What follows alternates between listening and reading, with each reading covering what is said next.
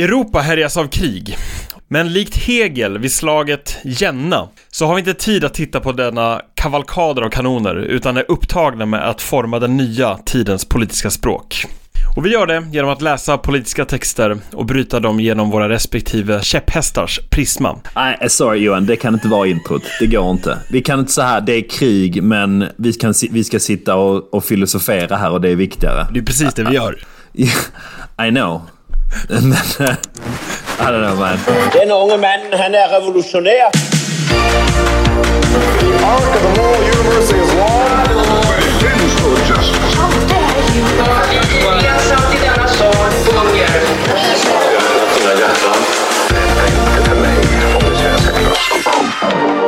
Hej allihopa och välkomna till Manifest.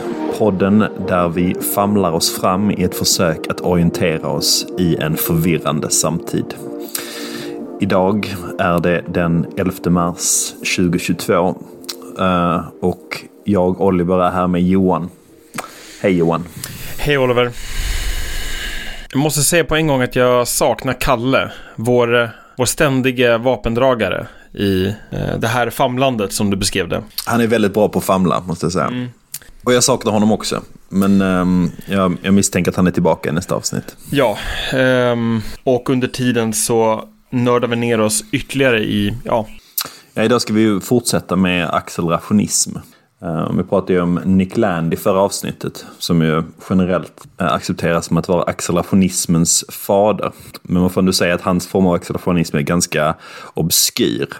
Och det vi ska prata om idag är väl ett, ett försök som är genererat inom vänstern i att ehm, skapa ett mer ehm, praktiskt och grundat manifest som fortfarande eh, försöker fånga vissa essenser i accelerationismen.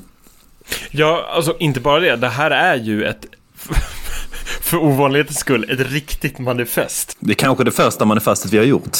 Exakt, det är första manifestet i manifestpodden. Och det är verkligen så du vet uppunktat, typ 1. La la la la la. 2. Varenda, varenda rubrik har liksom ett eh, manifesterande syfte av deras politiska idé. Nej, så det är absolut ett manifest och frågan blir väl då hur accelerationistiskt är det? Så idag ska vi läsa eh, Accelerate Manifesto från eh, Williams och Cernek från 2013. Eh, Williams och Cernek är brittiska eller angloakademiker på vänsterkanten. Och det här manifestet har fått relativt mycket uppmärksamhet skulle du kunna dra någon eh, summering av vad det här handlar om? Man skulle kunna säga att med, med rötterna i, på ett håll då, traditionell marxism och på andra hållet Nick Lands eh, accelerationism så är Accelerate Manifesto ett försök att vitalisera vänstern. Och medan Marx projekt var ett narrativ om klasskonflikt efter industriella revolutionen så försöker Williams och Cernek uppdatera detta narrativ i ljuset av en ny informationsrevolution som vi nu bara sett början av.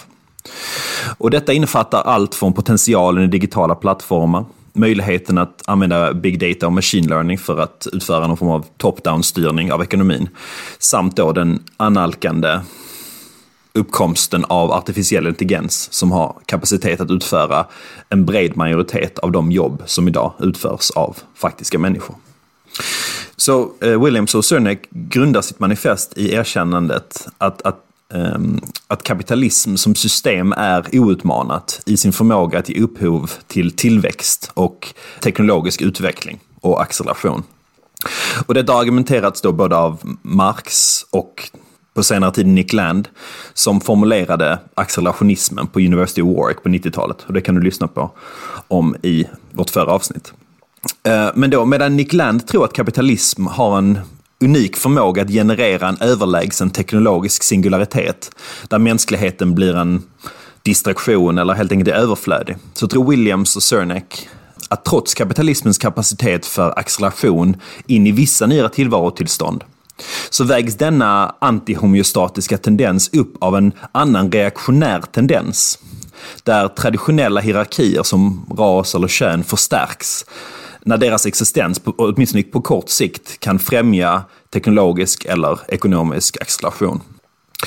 Så sätten genom vilket ett samhälle accelererar mot en utvecklad framtid inom ett kapitalistiskt system är därför djupt begränsade.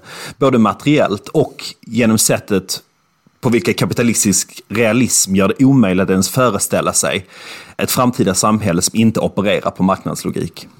Williams och Cernek tror alltså att kapitalismen håller tillbaka utveckling och vill istället släppa lös den latenta produktiva kraften som i nuläget är fängslade i i en dynamik som definieras av traditionella strukturer inom systemet. Det vill, alltså för att parafrasera Mark Fisher, återinstallera visioner om en framtid som är radikalt annorlunda. Däremot tror de inte att man bör kasta bort de framsteg som eh, har gjorts möjliga inom eh, det nyliberala paradigmet. Snarare ska de här framstegen omstöpas för att tjäna det allmänna goda. Vår existerande teknologiska infrastruktur är därför inte enligt dem en kapitalistisk maskin som ska krossas, utan mer som en språngbräda som kan användas för att föra samhället in i nästa postkapitalistiska stadium.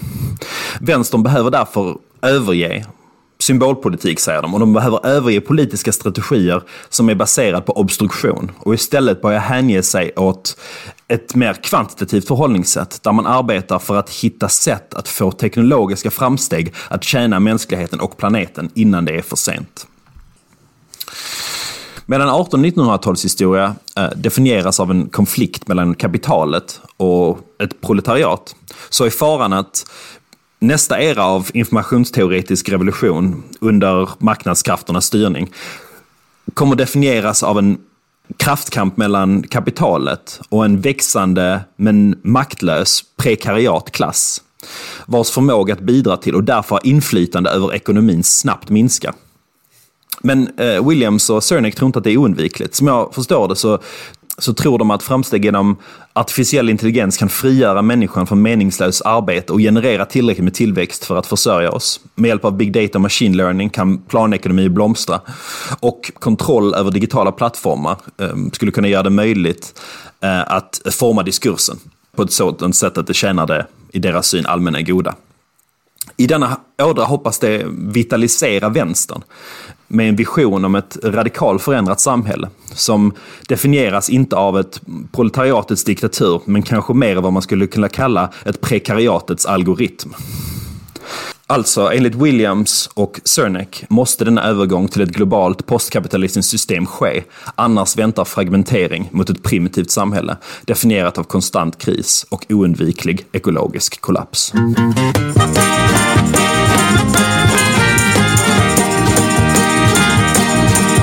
The robots take the workforce, I hope they steal my job first. Let the robots choose between them just what my labor's worth. I'll teach them everything I know, there's really nothing to it. Yeah, they can have my job cause I don't wanna fucking do it. When the robots take the workforce, I hope they steal my job first.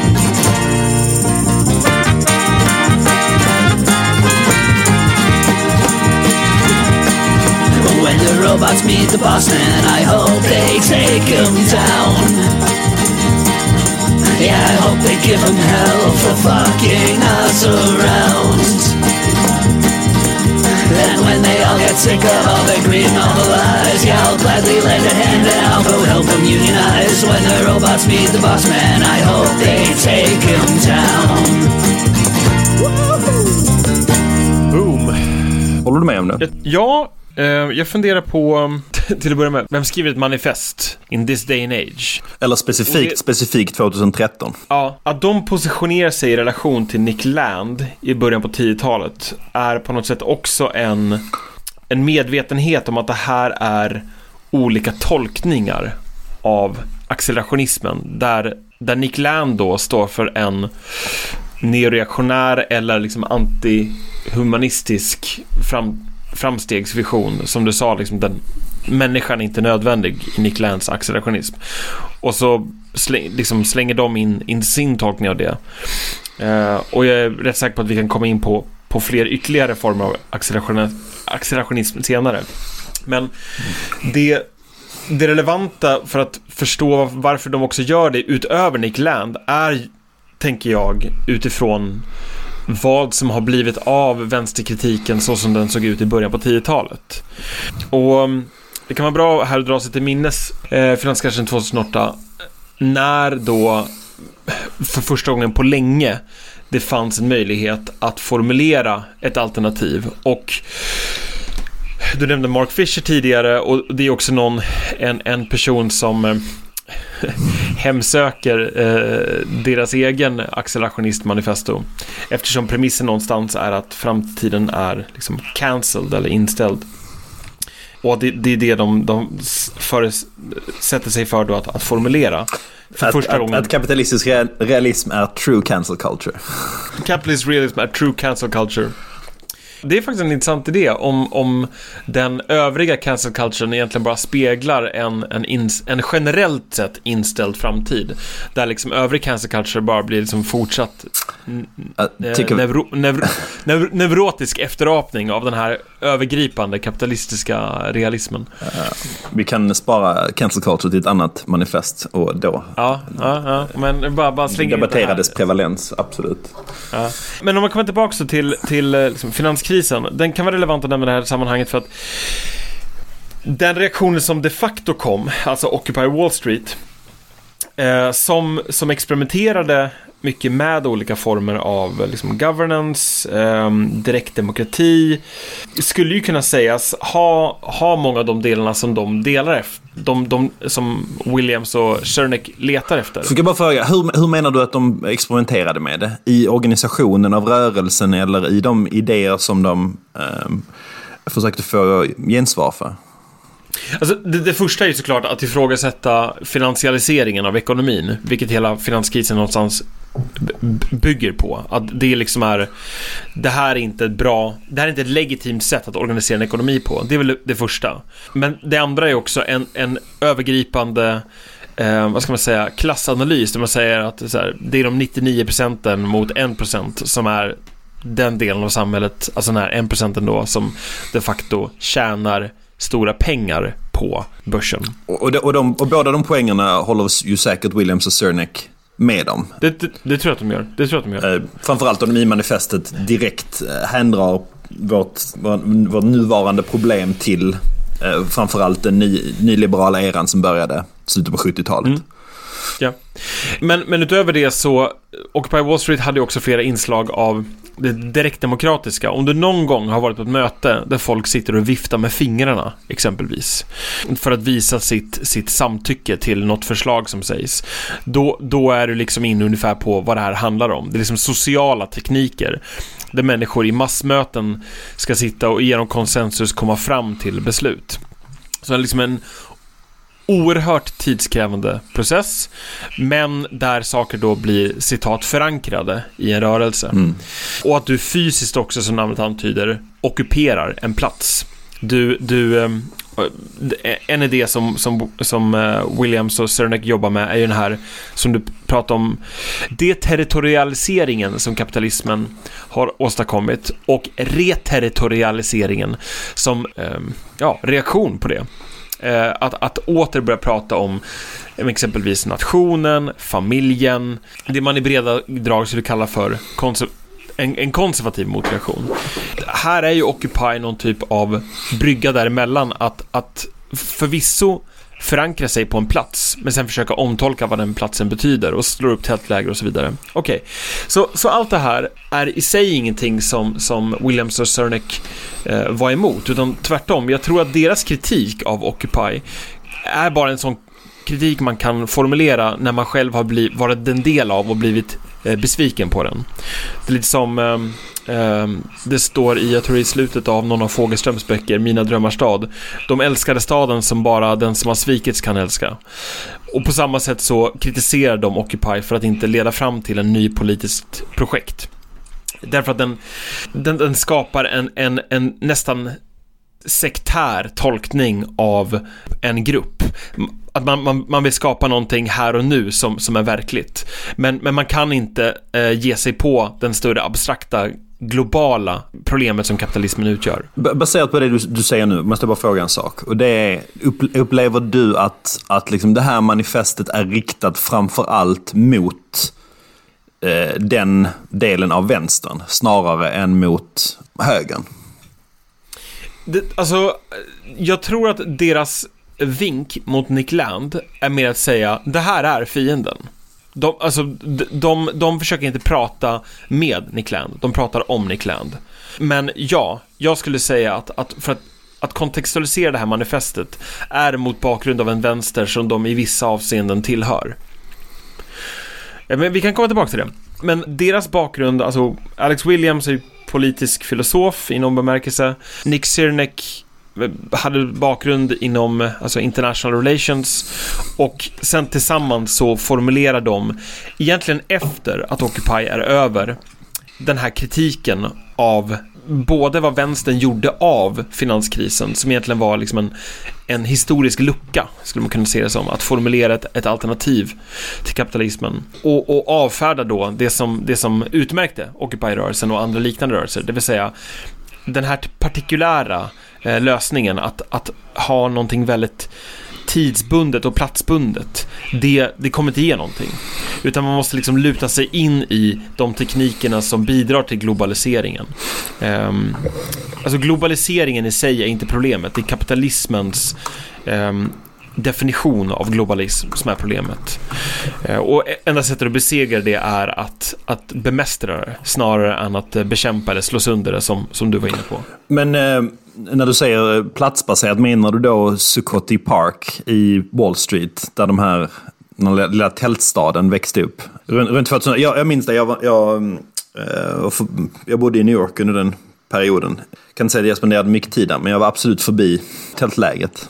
Ja, vad fick du för vibe då? Eh, jag vet inte om jag var tillräckligt mycket för att egentligen mm, uttala mig om det. Det var... Um... Det är så här då, um, du har ju vanligtvis en, en, en liberal outlook på sådana här saker. Mm. Så hur såg du på de människorna som var där? Vad föreföll de, deras politiska engagemang vara för dig? Den typen av personer som var där, det var ju inte förvånande att det var de som var där. Så att säga. Alltså det här var ju människor som, de som jag kände som var involverade i den här rörelsen, redan före finanskrisen hade varit involverad i diverse antikapitalistisk, antikapitalistiska aktioner. Alltså så på, på ett bredare plan, så det, det är ju, alltså givet, givet den enorma clusterfuck som finanskrisen utgjorde, så var ju um, ilskan motiverad från befolkningen i, i allmänhet. Sen, na, frågan är ju naturligtvis till vilken utsträckning personerna som, som var där i parken upplever sig representera en bredare arbetarklass, eller kanske mer, mer intressant till vilken utsträckning folk i allmänhet känner sig representerade av den här slicen av, av vänstern. Som jag tror många, äh, trots att de existerar i ett, i ett system, kapitalistiskt system som de kanske inte anser fungera, så, så tycker de kanske fortfarande att, att det de, de erbjöd de här protestanterna var, var en alltför radikal lösning. Eller, kan, eller kanske inte radikal nog, jag vet inte. Men det, det finns definitivt någon, någon disconnect där. Det är egentligen hela, hela storyn kring Occupy som är som en, en bakgrundsbeskrivning till manifestet. Både, både vad de synliggjorde för typ av kritik, men också vägs ände av den kritiken. Vad är det för vägs ände? Jo, att, att den, du lyckas skapa en tid och en plats för liksom partikulär gemenskap. Men det sker på bekostnad av att blicka bort ifrån den abstrakta processen som är globaliseringen. Där kapitalismen i huvudsak äger rum. Och, och därmed så har man inte heller någonting särskilt intressant att säga om det. Så du, du lägger väldigt mycket, det är möjligt du har rätt, men du lägger väldigt mycket tonvikt vid den här, vad, vad du beskriver som ett drag i den här rörelsen, att fokusera väldigt mycket på tid och plats. Att, mm. att, att, att, att enas rent fysiskt. Ja. Men här, bilden jag får upp i mitt huvud är någonstans att det är liksom Instagram-versionen av en politisk rörelse. Att du tar, du tar en bild på någonting väldigt litet och partikulärt. Typ, det här är min tekopp. Den är så mysig och varm. Du kan se ångan ifrån tekoppen. Och, och då någonstans frågan, var, varför tar du en bild på den här tekoppen? Så du, du menar, titt, titta på min tältby, den är så mysig och varm? Ja, titta på min tältby, den är så mysig och varm, här sitter vi alla och viftar våra fingrar. Och det är inte bara det att det här är det intressantaste man kan, man kan visa, utan det är också det, det, är det enda man kan visa. Därför om du skulle, om du skulle zooma ut, då skulle du säga så här, men jag vet inte vad jag ska ta en bild på som är större än det här, för det här är det enda som, som jag har någon som helst kontroll eller kan hoppas på eller drömma om. Men, men okej, så, så det du säger på något sätt är att i den här tendensen att, att eh, fokusera på en plats och det, det, det fysiska motståndet och den faktiska gemenskapen som existerar på en plats så misslyckas man till att höja blicken till att egentligen tänka kring att kritisera eller engagera sig med de, de, de system som, som, som genererar ja, men de, här, de här kriserna. Och då eh, rent, rent praktiskt att... Är, är det du säger att, de, att det är liksom som att sätta, sätta huvudet i sanden lite grann? Att, att säga jag är emot det finansiella systemet, jag är emot en, en så här, eh, informationsekonomi, alla plattformar som är ägda av företag. Jag är emot en AI-revolution som kommer eh, beröva oss av, av work and dignity. Och um, svaret är mer I, I, I prefer not to participate i det här för att det är ovärdigt. Jag tror att målet med den politiska handlingen är sig själv. Att rehabilitera sig själv. Och på så sätt kan man säga att det är huvudet i sanden. Men det är väl också för att den sanden är varm och, och den, den mysig i stunden. Men det säger inte så mycket om, om vart man ska gå i resten av världen. Så det är i alla fall så, det, det är så jag skulle kontextualisera det här manifestet och varför Williams och Zirnek just beskriver tillkortakommanden av vänstern efter finanskrisen. Därför att de hade det här draget. Det här draget av, liksom, vi, vi ska skapa någonting för, för häret och nu. Men det, men det är liksom, jag... jag eh, det, är väldigt, det är en väldigt stark psykologisering av dig, av den här rörelsen. Alltså det är, en, och det, det är möjligt det är rätt, men du får det låta lite grann som att eh, Occupy bara höll på med liksom någon form av eh, virtue signaling för att, för att alltså, stärka sin personliga psykologi. Jag förs- vad ska man säga? Alla politiska handlingar är ett försök att formulera för sig själv vad man håller på med. Och det ligger nästan i sakens natur att du då kommer att omvärdera vad du borde göra härnäst. Du kommer inte göra samma politiska handling senare. Så om man ska tolka Occupy och kritiken av kapitalismen efter finanskrisen välvilligt så skulle det vara att det var det man behövde göra i den stunden. Men det är just efter ett antal år av den aktiviteten, den typen av politisk aktivitet som William och Cernick skriver det här manifestet. Därför att man har nått vägs ände. Om det är en kritik av rörelsen eller inte, eller en psykologisering snarare än en, liksom, att erkänna dess roll i politisera samtiden, ja, okej. Men jag håller med om att jag har en, en, eh, en, en, viss brist på, på eh, respekt vid något tillfälle när folk sitter och har konsensusmöten och viftar med fingrarna i luften. Ja, Men, men om man ska man prata om någonting som eh, konkret som Occupy gjorde så är det ju att introducera, alltså, nu kan man säga att det är inte en stor, stor bedrift kanske, men det är en bedrift och det är att introducera konceptet med the 1%. ja kör. Och det, så här, och, och, och ska man fortsätta vidare, alltså även den tiden som kom efter Accelerate Manifesto, så är ju det grundplåten för mycket av den vänsterpopulismen som sen formulerades i flera länder. I Grekland, i Spanien, i, eh, ja, givetvis i Bernie Sanders-kampanjen i USA. För att inte nämna Corbyn. Och även hur den vänstern i mångt och mycket var också positiv till en teknisk eh, utveckling. Och det, det kan också ha att göra med att den klassen som utgjorde kaden i de politiska rörelserna själva var positiva till en fortsatt liksom, automatisering av samhället. Jag vill, jag vill ha en, en klarare förklaring av vad som är kopplingen mellan den här 2008, Occupy Wall Street och sen 2013. Alltså, Accelerate Manifesto är den politiska ståndpunkten som formuleras efter att Occupy Wall Street har nått vägs ände. Okej. Och det räcker inte att bara kritisera kapitalismen och vad den har, har liksom eh, åsamkat samhällen eh, runt om i världen. Utan det måste formuleras en, en alternativ vision för den globala världen. Så Accelerate Manifesto är liksom en, en alternativ blueprint för hur man går vidare med samma process snarare än att avsluta eller begränsa globaliseringen. Mm. Det är nog så jag skulle kontextualisera det. Sen liksom exakt vad jag tycker om de bitarna, det kan vi komma tillbaka till. Det finns ju också liksom andra En grej som jag funderar också på, liksom, som kommer långt senare. Jag tror det är 2019 så skriver Aron Bastani, brittisk journalist och debattör, um, Fully Automated Luxury Communism. Mhm. Som, eh, som blev hyllad i flera vänsterrörelser, bland annat eh, inom Vänsterpartiet i Sverige. För att eh, formulera en positiv vision för vänstern. Och då syftar man då på teknikpositiv snarare än typ robotarna tog mitt jobb.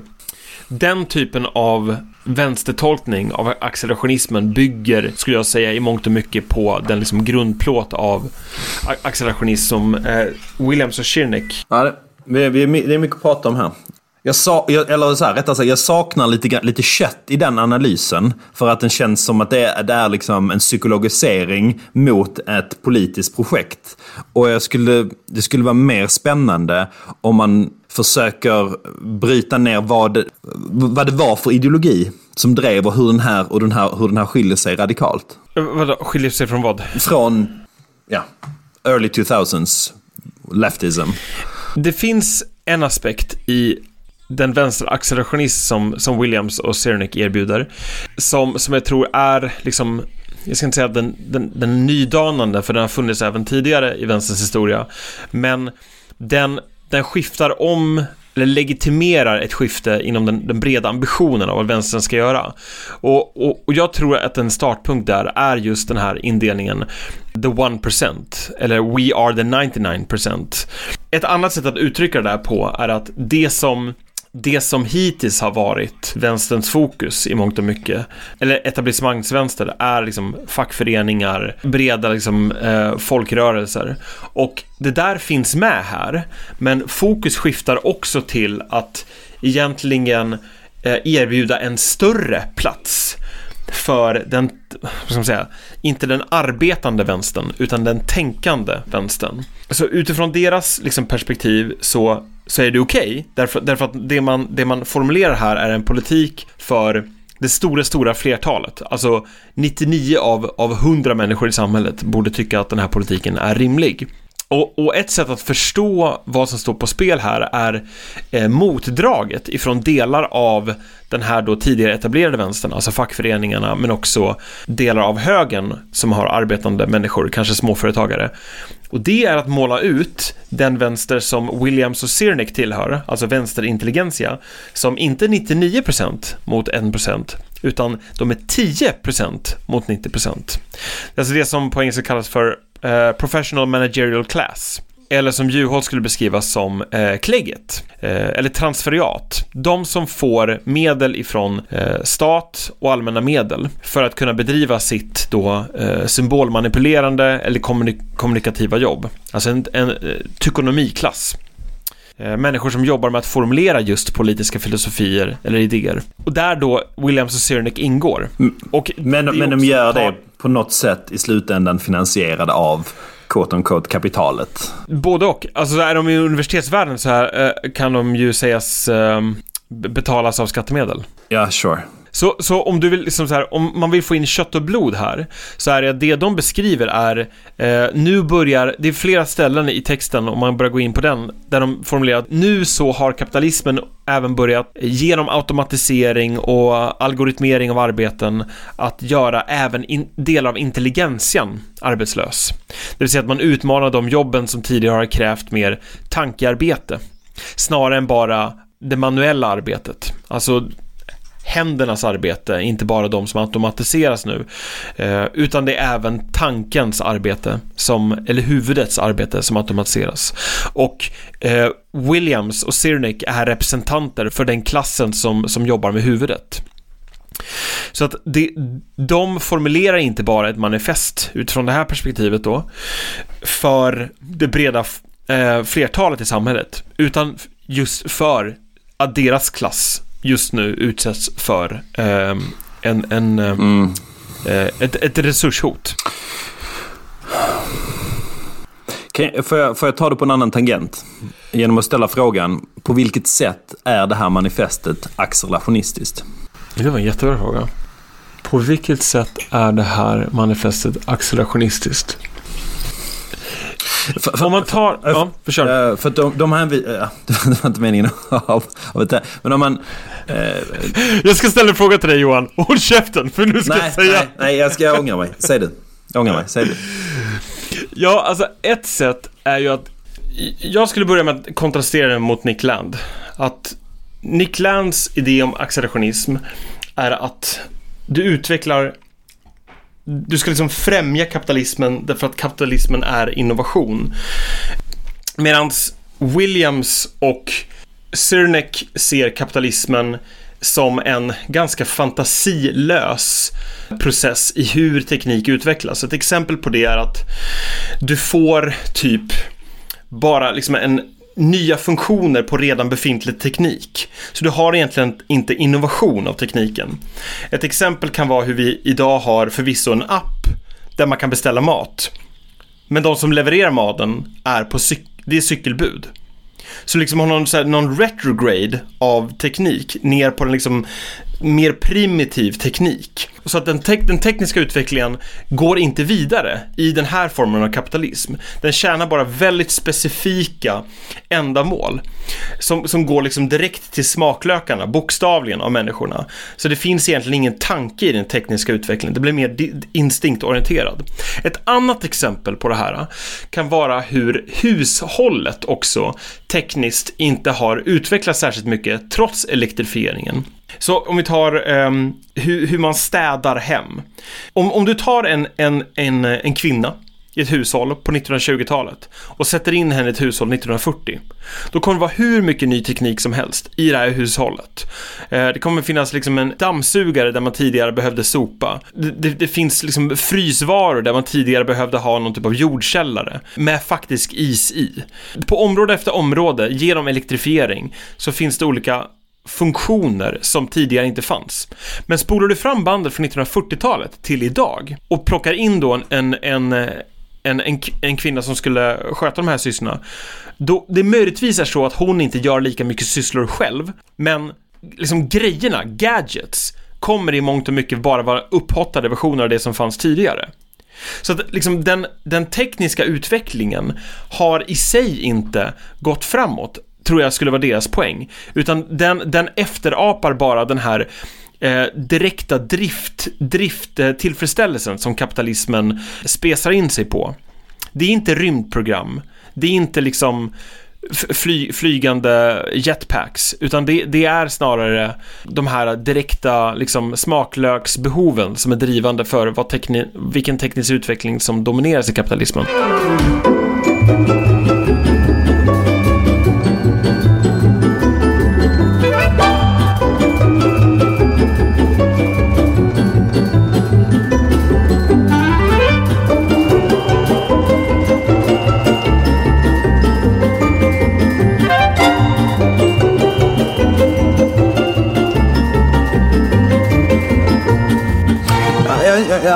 Jag, är inte, jag är inte helt säker på att de skulle gå med på poängen att teknik inte har utvecklats. För att jag upp, upplever nog, alltså om, om, om man börjar med liksom varför det är accelerationistiskt, så är det ju dels för att de så starkt är jakande när det kommer till frågan är, är kapitalism en kraft för teknisk innovation?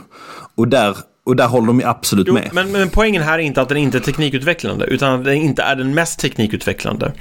Att om, om du har en, en stark politisk kraft som säger vi ska till månen, eller vi ska lösa klimatförändringar, då skulle deras poäng vara det är den som krävs för att få faktisk teknikutveckling. Och jag håller med. Och, det, och, det, och de tror det för att medan Nick Land bara ser, eller verkar framför allt se kapitalismens förmåga till kreativ förstörelse och till att proliferera nya möjligheter och världar. Så ser Williams och Cernek hur för att kapitalism ska kunna funka i praktiken så måste den samexistera, ofta med extremt traditionella, repressiva strukturer, hierarkier och andra kulturella element. Och de här kulturella elementen i sig kommer hålla tillbaka utveckling och de sätt inom vi, på, på vilka den här nya teknologin appliceras. Och för att ta ett par exempel på det. Ja, men kärnfamiljen som ett exempel. Under, så här, under stora delar av 1800 och 1900-talet, och kanske fortfarande, så var kärnfamiljen väldigt viktig för att, och då menar jag kärnfamiljen som i en patriarkal mening, då den enforcar en division of labour som är väldigt viktig för, för att kunna hålla produktionen uppe. Alltså att män tvingas in i fabriker för att göra mind-numbing work. Medan kvinnor, eller så här, genom kulturella på, påtryckningar utför vad de, många marxister skulle kalla, eller feminister marxister skulle kalla reproductive labor utan att egentligen få betalt av det. Alltså att den här konstellationen eh, gynnar eh, ekonomin i stort och att det är därför den, den enforcas. Andra saker som skulle kunna vara del av det är liksom olika former av imperialism som skulle kunna un understöda, som också eh, möjliggör mer labor. För, för, att inte prata om eh, alltså, relationen som, som så här idéer om ras skulle kunna ha till den typen av imperialism i utvecklingens tjänst. Alltså att, jag vet inte om de håller med om det här, men det finns ju många, eller så här, många um, marxistiska teoretiker tänker ju snarare på rasism som ett resultat av slavhandeln än tvärtom. Alltså det, det är inte så att det fanns en slavhandel mellan Afrika eh, Storbritannien och USA för att det var rasistiskt. Det var snarare så ekonomiska möjligheter eh, uppbar, uppenbarade sig och eh, en rasistisk ideologi växte ur det faktum att det var väldigt ekonomiskt fördelaktigt att behandla de här människorna som att de inte var människor. Mm. Eller hade, eller hade mänskliga rättigheter. Så det skulle möjligtvis kunna vara en, en accelerationistisk komponent här, att de, de ser de mänskliga normerna, alltså det gemensamma eller privata livet också som influerat av tekniken som dominerar i det samhället. Alltså teknik och so det, det, det, tekniska och det sociala liksom är, är bundna tillsammans. Och att de, och att de kultur, kulturella elementen ofta har en väldigt, väldigt konservativ natur. För att, för att, för att skapa eh, struktur kring vilken ett kapitalistiskt system kan växa.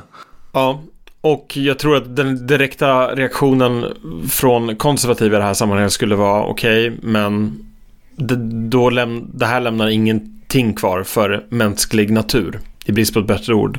Att, att revoltera mot det här. Att liksom människan på något sätt är blankt papper som ska som tekniken liksom inskriberas på ungefär. Och det möjligtvis skulle både Nick Land och eh, William och Sirnek hålla med varandra om. Att eh, de, de tillskriver tekniken väldigt stor betydelse. I viss mån bortser från liksom då, den, den lilla människan. Mm. Men frågan om vi besvarat frågan i vilket avseende det här är ett accelerationistiskt manifest. Vad som är det accelerationistiska. Eh, det, är ju accelerationistiskt i den mening att de ska, eh, att de hoppas vilja dra nytta av den acceleration som kapitalism redan har skapat. Ja, alltså det är uppenbart någonstans och det är därför som både de och vi kanske tjatar om, om Nick Land i det här sammanhanget är att de ser Alltså att de diagnostiserar den tiden vi befinner oss i nu som någon typ av interregnum. Där det som fortfarande går att definiera fram är olika tolkningar av accelerationismen. Där Nick Land är en av dem och de står för en och så kanske finns ytterligare variationer av det där. Right, men, men, men Nick, Nick Lands kritik mot de här människorna Ehm, är ju att, alltså, att det inte alls är accelerationistiskt. Att, att det de föreslår är bara ett projekt som kommer vara parasitärt, quote on quote, på den eh, modernitet och kapitalism eh, och, och, och, acceleration som kapitalismen ger upphov till. Ja, alltså... men, men att det inte finns inom det här projektet, inom ett eh, vänsteracceleristiskt projekt, eh, någon motor för själva accelerationen. Ja, alltså i, i de stora massorna som vill få drägligare liv alltså de arbetande människorna, så ser ju Williams och Sirnek en, en bokstavligt revolutionär då, potential. Att trycka på eller skapa den här typen av då stat som kan rikta den tekniska utvecklingen. Jag tror inte Nick Land, Nick Land skulle snarare se de här människorna som bara freeloaders, som tynger ner och ber om liksom handouts eh, så att man i sin tur måste ha liksom ett betungande skattesystem och som då hindrar det fria företagandet och så vidare. Så liksom, de, de, de skiljer sig någonstans i synen på människan. Nick Lance ser människan som en parasit. William och Sirneck ser människan i kollektiv form, i kollektiv form eh, som, som eh, bränslet för att driva fram liksom andra organisationer. Staten, nätverken. De 99 procenten helt enkelt. Ja, men, eh, men det, är inte, det är inte helt uppenbart hur mycket de här 99 procenten kommer ha att säga till om om ett par årtionde. när, när AI har ersatt de flesta av de, de jobb som, som existerar. Alltså, alltså det som ändå, alltså det kommer ju alltid finnas hot om revolution, så att säga, alltså i, i en våldsam mening. Men under hela 1800-1900-talet så har ju Labour, som en rörelse alltid haft ett väldigt starkt maktmedel, vilket är förmågan att inte ge sin Labour. Ja, uh, och Alltså strejk. Och, och, nu, nu, nu, nu känns det som att jag typ behöver sitta här och lajva Kalle. Men, men jag tror att de konservativa hade nog invändigt här att inte nog med att de hade sin Labour utan man hade också en egen typ familjeenhet som man är mer ansvarig för snarare än den här då föreställda 99%, gemen, 99 gemenskapen som William, Williams och Scherneck eh, lutar sig mot. Men eh, som, som, du menar har påverkar deras maktrelation till the one percent? Ja, alltså personer som har eh, en, en, vad ska man säga, normer om, om familjebildning och att kunna eh, ta hand om sina barn och sina föräldrar och så vidare. De personerna sköter sig någorlunda väl och, och kan organisera sig. Medan eh, liksom, hippies som röker på har inte det.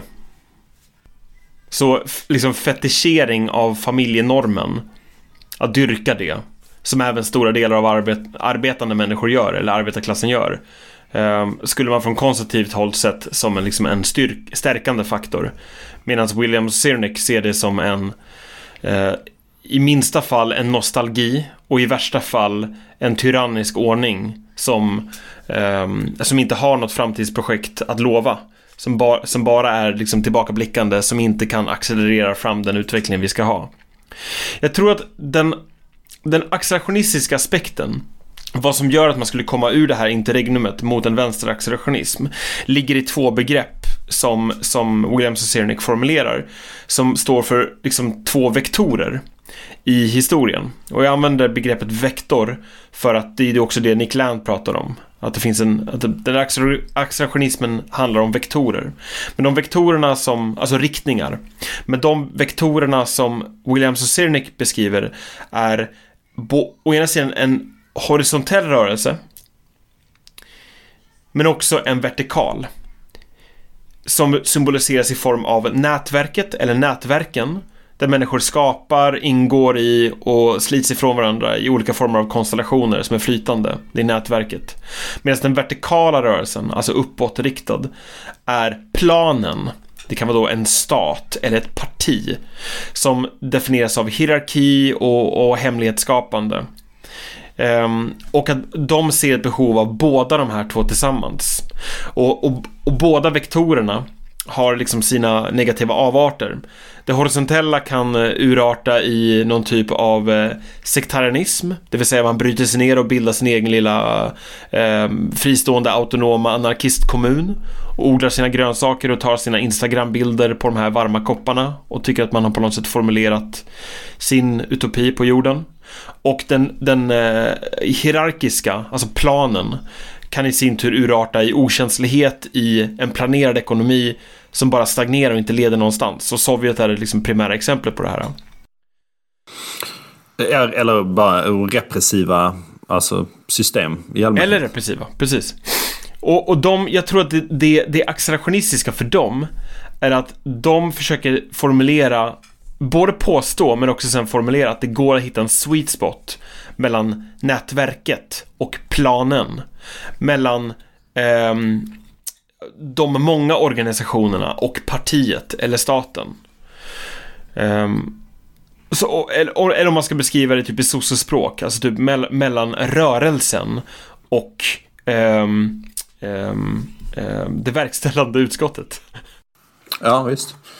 Och det är kanske i att ha hittat den sweet spoten som gör Socialdemokraterna effektiva än idag. Liksom.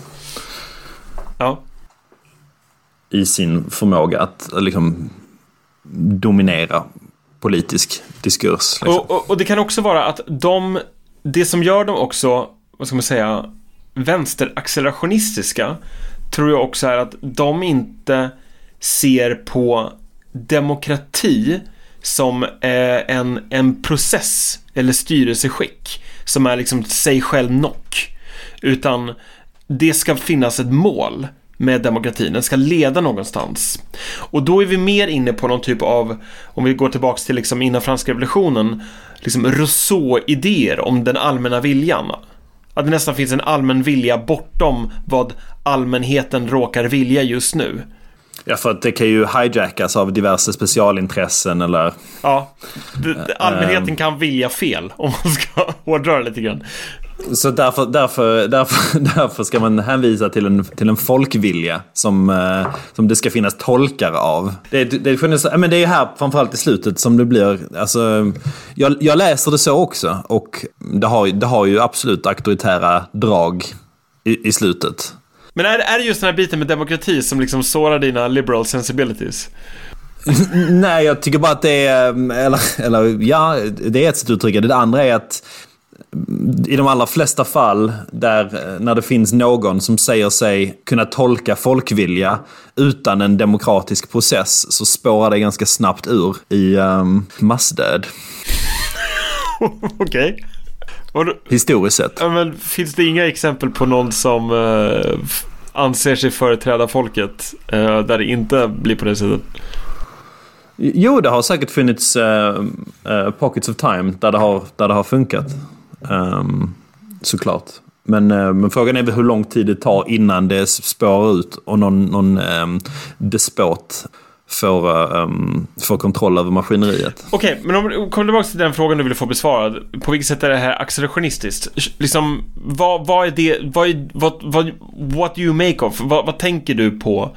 Eller hur förstår du deras tolkning av demokrati? Att demokrati inte är en serie red, redskap eller medel utan det är liksom den riktiga då, demokratin, för att citera dem, är målet, inte medlen. Ett kollektivt mål dessutom. säger de, ja. Ja. Och vad, vad, vad, vad, vad betyder det för dig? För jag, jag, kan absolut se att det här passar i liksom, det här är ju en, en, en socialistisk läsning av den, den politiska organiseringen. Det är inga konstigheter alls. Vad menar du med det? Att det gemensamma bästa, det vill säga du, du, eh, du, du ska uppnå en, ett kollektivt projekt. Ja, och de förespråkar också i det här eh, manifestet att eh, vänstern måste ta kontroll över informationssamhället och eh, digitala plattformar för att eh, kunna kontrollera diskursen. Ja, det är väl det, är väl det man gör, höll jag på att säga. Jo, ab absolut. För att annars kommer det bara, tänker de sig, apparaten att hijackas av oligarker och um, kapitalister och andra korrupta agenter. Men, eh, men, nej, men det, du, det du pratar om är ju, är ju väldigt, um, det är ju väldigt nära en, ett uh, proletariatets diktatur. Ja, det kan jag se att det är. Um... Och, och, jag, och, jag, tror att, att, det finns ju dragningar åt det i det här manifestet. Men jag, men jag, men jag tror att min läsning av det är fortfarande att de hoppas på en lite mer teknokratisk lösning av det. Att, um, att, att, att, gen, att, att, att, att, att genom teknologin eh, och olika artificiella system så kommer vi kunna undvika the human error. Vad tänker du på då? Eller vad, vad får dig att... Uh... Eh, dra den slutsatsen. Nej men eh, till exempel så, så, så, ehm, så eh, de refererar ju explicit till det här chilenska projekt, projektet Cybersyn. Från, från tidigt 70-tal. Vad heter det, sorry? Cybersyn. Cybersyn. Eh, det, är, det är en sammansättning av cyber för cybernetic.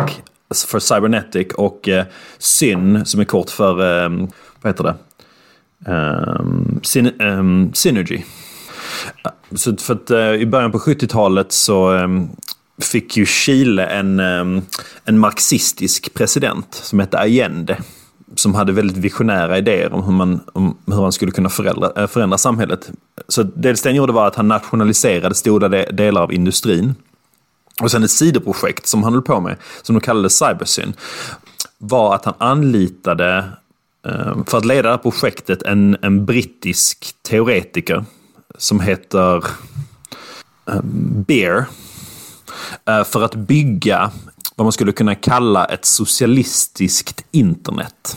Att, att bygga ett socialistiskt internet som var sammankopplat med ett, vid den, vad man då skulle kunna kalla ett primitivt machine learning-system.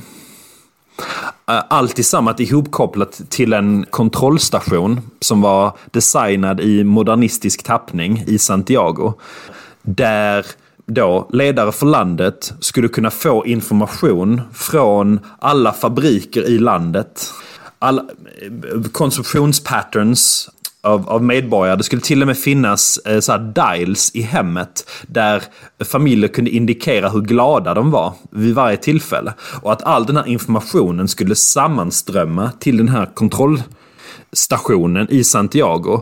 Där då eh, regeringen skulle kunna använda matematiska modeller för att justera olika parametrar i, i ekonomin för att kunna undvika de flaskhalsar och de ineffektiviteter som planekonomin traditionellt har erbjudit. Alltså att skapa en toppstyrd, vetenskapligt baserad planekonomi.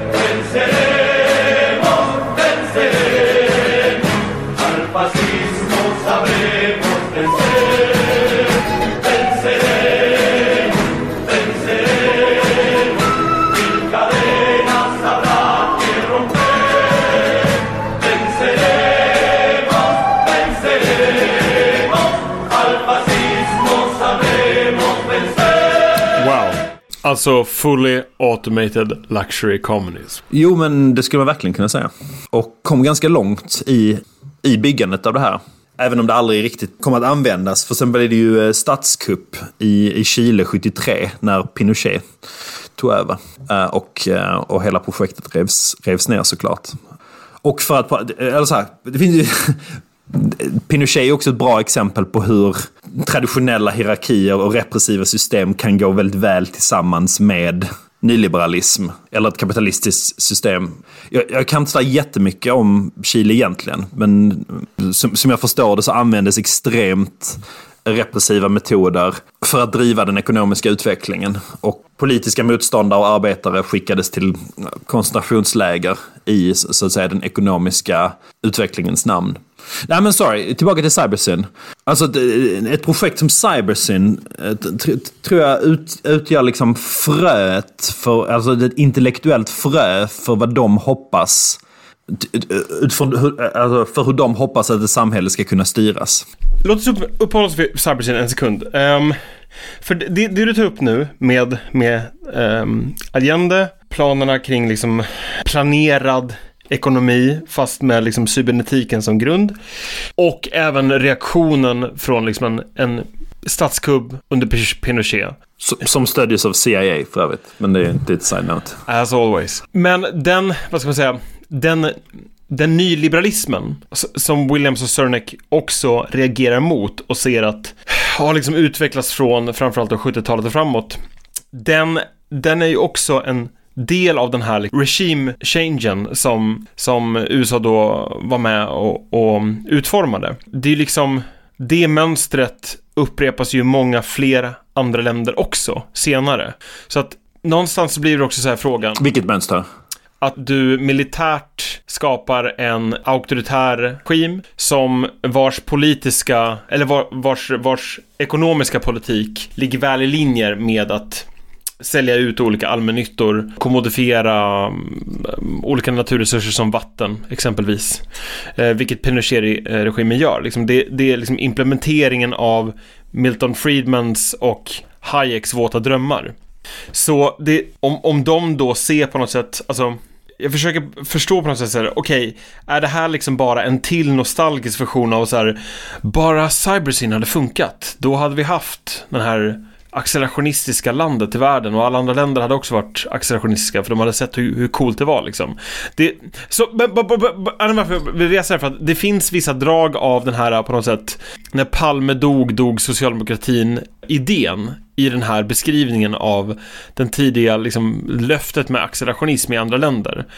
Att liksom så här, det, det finns liksom en, en, en hjälte jätteberättelse här och på någon typ av någon så här, jag vet, jag vet inte vad det är jag försöker formulera, men liksom så här, ja, Cybersyn misslyckades för att det var en dålig idé snarare att det fanns en elakartad konspiration som sen bestämde sig för att döda den gode presidenten Allende. Ja, men jag, ty jag, jag tycker du fastnar i en käpphäst där. För det är liksom inte... Jag, jag, tror inte att, att poängen med att ta upp cybersyn är att det skulle kunna fungera. För det skulle aldrig kunna fungera. Teknologin var inte mogen för det de, de hoppades göra. Men nu, är vi, nu har vi spolat framåt 50 år i tiden.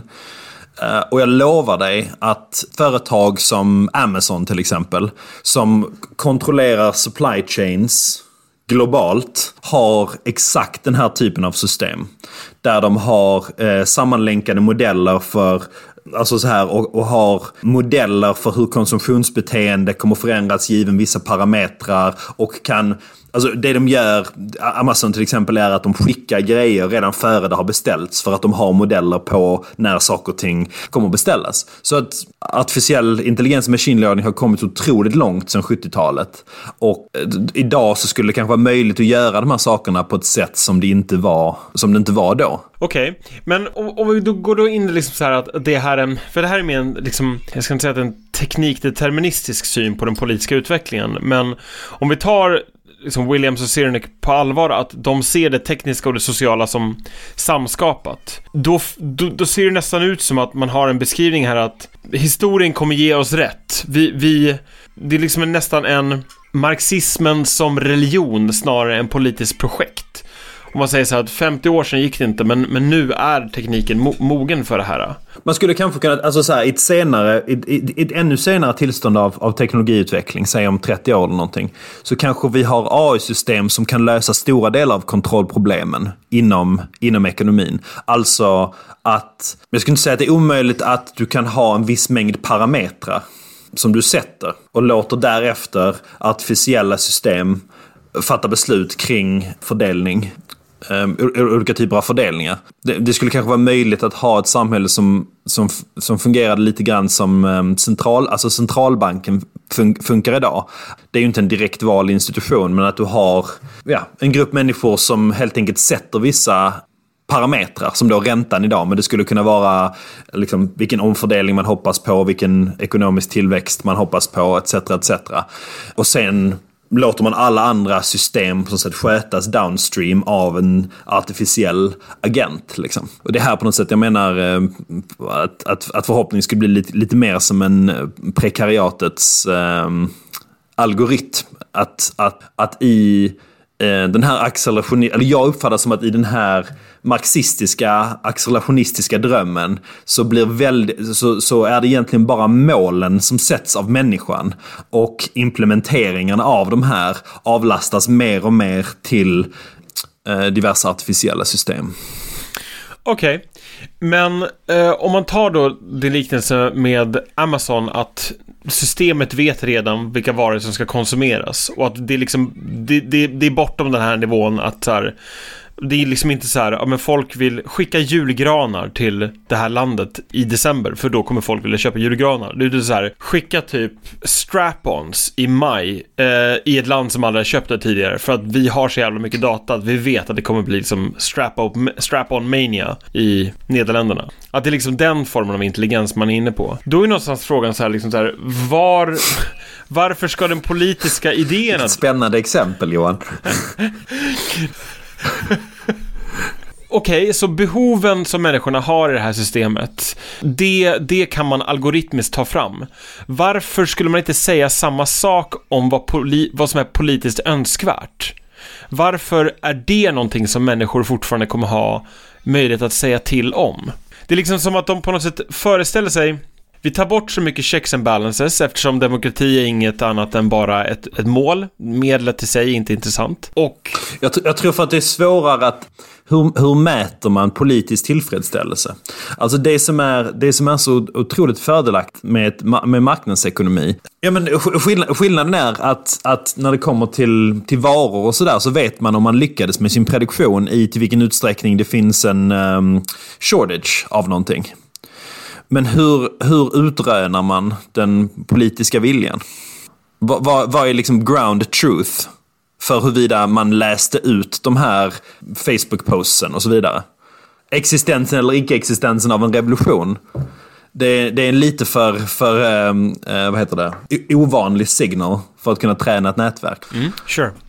Eh, jag tycker inte att du behöver ha, att ett politiskt system behöver tillgodose alla människors drifter. Men det, det är liksom, ja, det, det får stå för mig. Men jag, jag, ser liksom inte, jag ser inte begäret som behovet.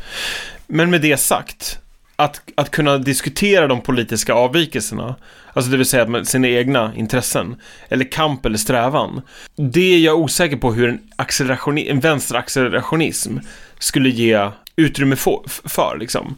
Om man tar då Nick Land återigen som en jämförelse. Det finns ju väldigt lite Nick Lands beskrivning här som är aktivt eh, repressionsorienterat.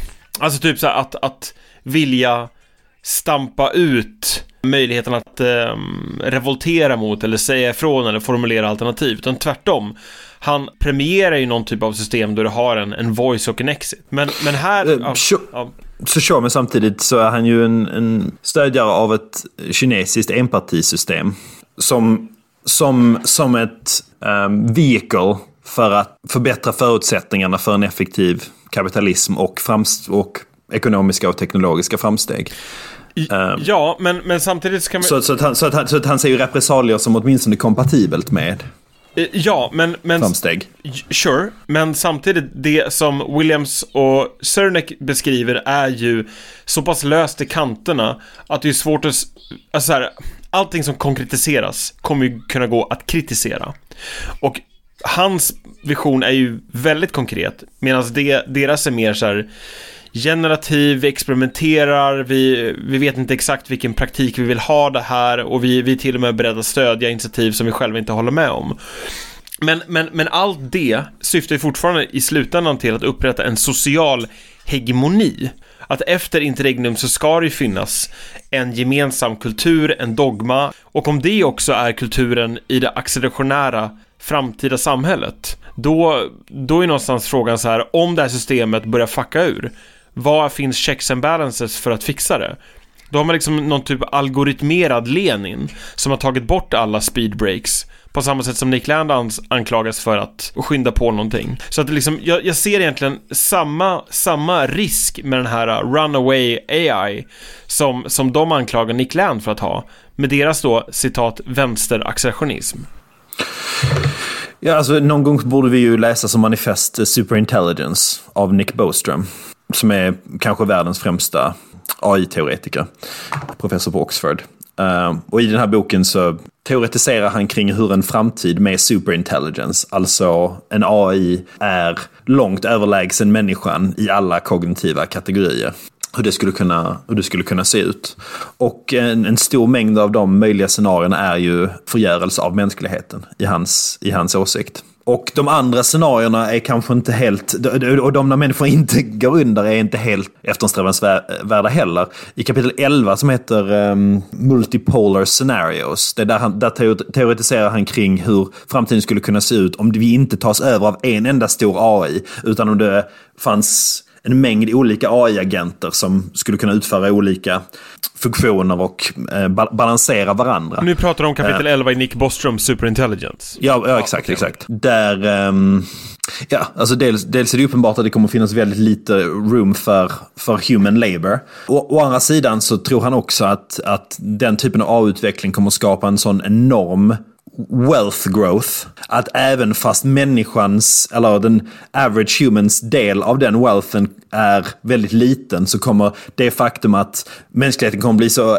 enormt rika tack vare space mining och, och e-, extremt effektiva uses av, av våra teknologier. Kommer, kommer kanske alla kunna hållas on subsistence level. Men det är ju verkligen inte någon form av um, liksom, egalitär värld som han, han förutspår kommer, kommer komma ur detta. Utan snarare en där, där skillnaden mellan the haves and the have-nots accelererar exponentiellt. Ja, och, och om man för det här tillbaks till Williams och eh, ja, plan eller förhoppning eller manifest för framtiden.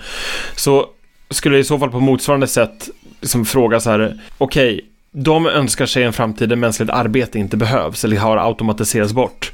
Men den mer, vad ska man säga, den konservativa tolkningen av Marx skulle vara utifrån en idé om det alienerade arbetet, att det inte bara att, att bli så att säga fri ifrån arbete, utan också att jobba med saker eller jobba på ett sådant sätt att det är meningsfullt för en själv, att man känner mening. Så om du tar bort alla de här hindren, borde inte då en politisk ordning också se, alltså sluta se behovet av inte bara människornas arbete, utan i förlängningen även de människorna. Det vill säga en accelerationistisk värld, vare sig den är vänster eller då nikla, niklandiansk, är en värld med färre människor. Jag tror Nick Land drar exemplet i boken om att eh, 1915 så fanns det 26, 26 miljoner hästar i USA. Jag tror det är 1940 så var de nere på två miljoner hästar. För, för att de literally blev gjorda till korvar. Men det, det är någonting här liksom med, med alla de här accelerationisttänkarna som liksom jäckar de mest sjuka perversa liksom exempel som talar till någon, någon, någon, någon nerv i mig. Men... Okay. Vad är det för nerv Johan? uh, the meat grinder. Exakt, the meat grinder. För att komma tillbaks till det här. Um, jag tänkte på det här när du pratar om Cybersyn, så det finns också en, eh, en tidigare version i Sverige från 60-talet eh, som jag också kom att tänka på som vi skulle dra liksom ett exempel ifrån att Sverige är förvånansvärt nog kanske en av de första länderna som eh, datoriserades. Alltså man, man byggde mer avancerade datorer här på 50-talet än vad man hade till och med i USA. Och det finns olika spekulationer om varför det var på det sättet. Men en, en av, en av eh, grunderna var att man, man utvecklade liksom forskningsprogram kring kärn, kärnvapen, exempelvis. Eh, och sossarna var sjukt drivande i olika forskningsprogram för att datorisera då svensk eh, eh forskning. Och en av de som var, driv, som var med i det här arbetet, en av eh, Sveriges eh, Nobelpristagare i fysik, Hannes Alfvén, mm. han var mitt i de här forskningsutredningarna och forskningsprogrammen och blev så jävla sur på sossarnas liksom, vilja att, att planera allting. Lite grann som Allendes eh, socialister kring Cybersyn. Så att han skrev sen en, en bok om den här perioden som kallas för Sagan om den stora datamaskinen. Mäktigt. Och förutom att han går ut på en rant, han pratar om att datorer egentligen borde heta da, eh, en, en data. Så den feminina versionen. En data, flera eh, dator. Snarare än som det är idag, en dator, flera datorer. Det säger rätt mycket om vilken typ av person vi har att göra med. Ja, men, men, men förutom den, liksom, den språkförbistringen som Hannes Alfvén varnade för, så varnade han också för en för algoritmisk approach till mänskliga behov.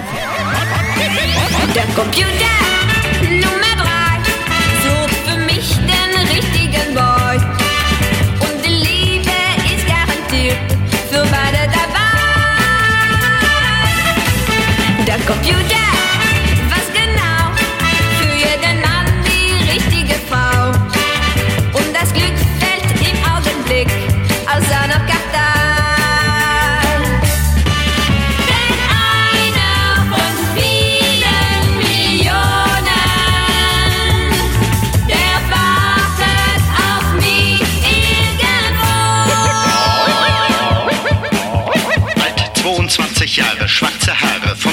Vertreter, Kennzeichen Geld wie Heu.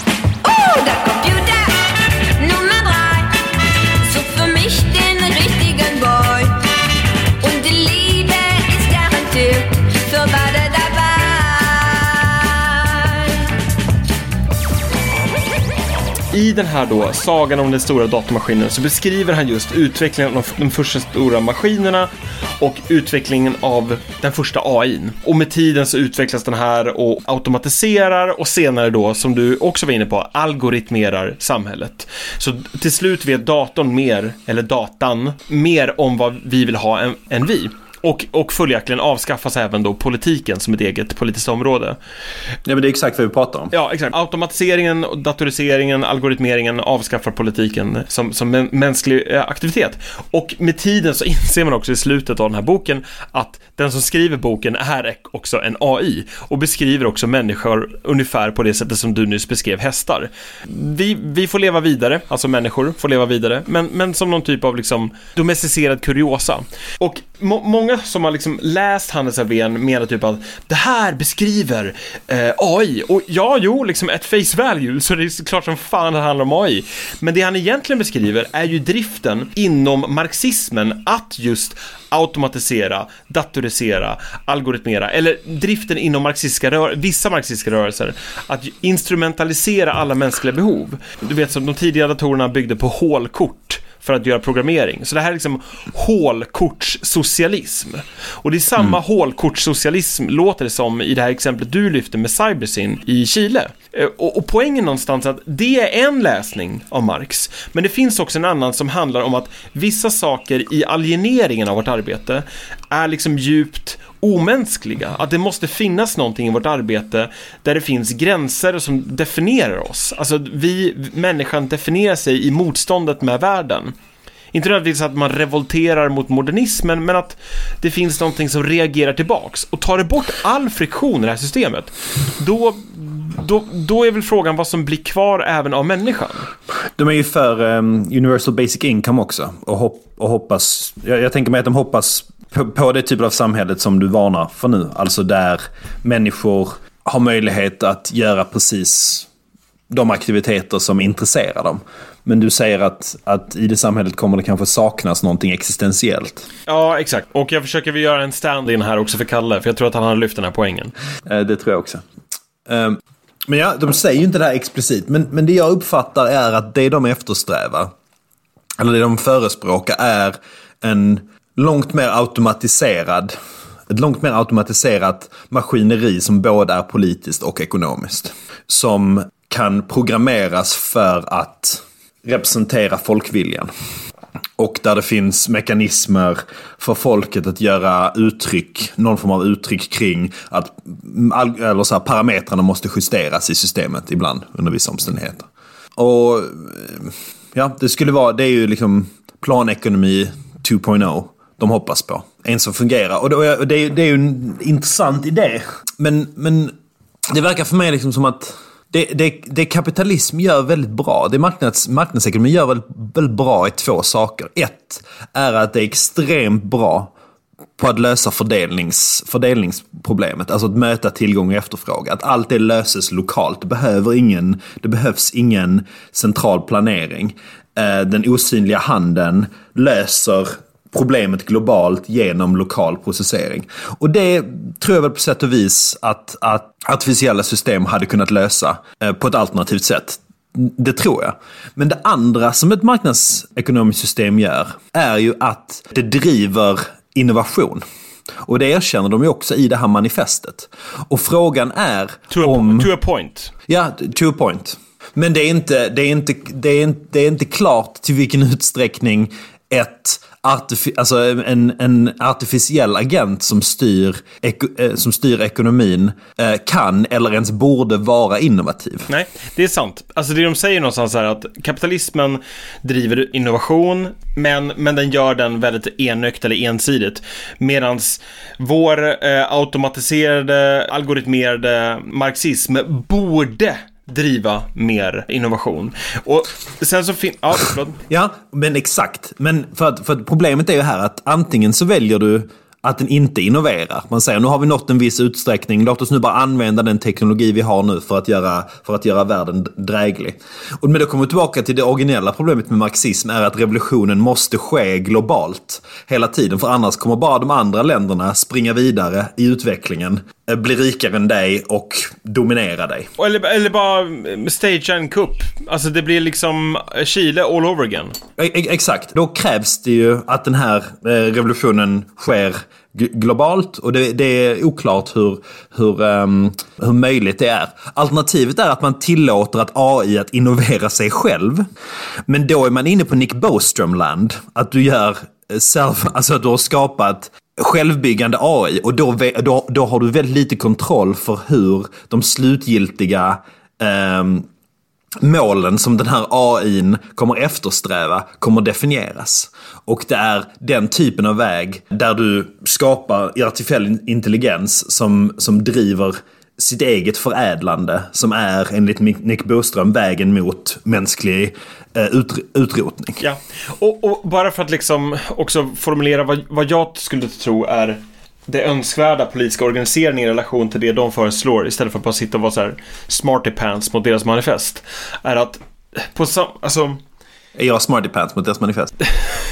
det, det är att de, de, de pratar någonstans om att, att det finns, på samma sätt som du pekar på att det finns en, en brist i deras historiska exempel på vad man kallar för verkligt existerande socialism. Alltså typ Sovjet, som inte i slutfasen definieras av, eller utmärks av teknisk innovation. Så Nej. finns det också en, liksom, en brist på realism i det de pratar om som verkligt önskvärd socialism. Och den, den liksom verkligt verkliga då och verkligt önskvärda socialismen, om de ska mötas, tror jag jag förstår att det finns en risk att hamna i den här Occupy Wall Street liksom partikulära biten. Men jag skulle säga att de, de ger för lite cred till de politiska initiativ som faktiskt formuleras på en lokal nivå. Och jag vet att det här är en av mina käpphästar kring liksom att du har en, en kommunistisk organisering via lokalpartier.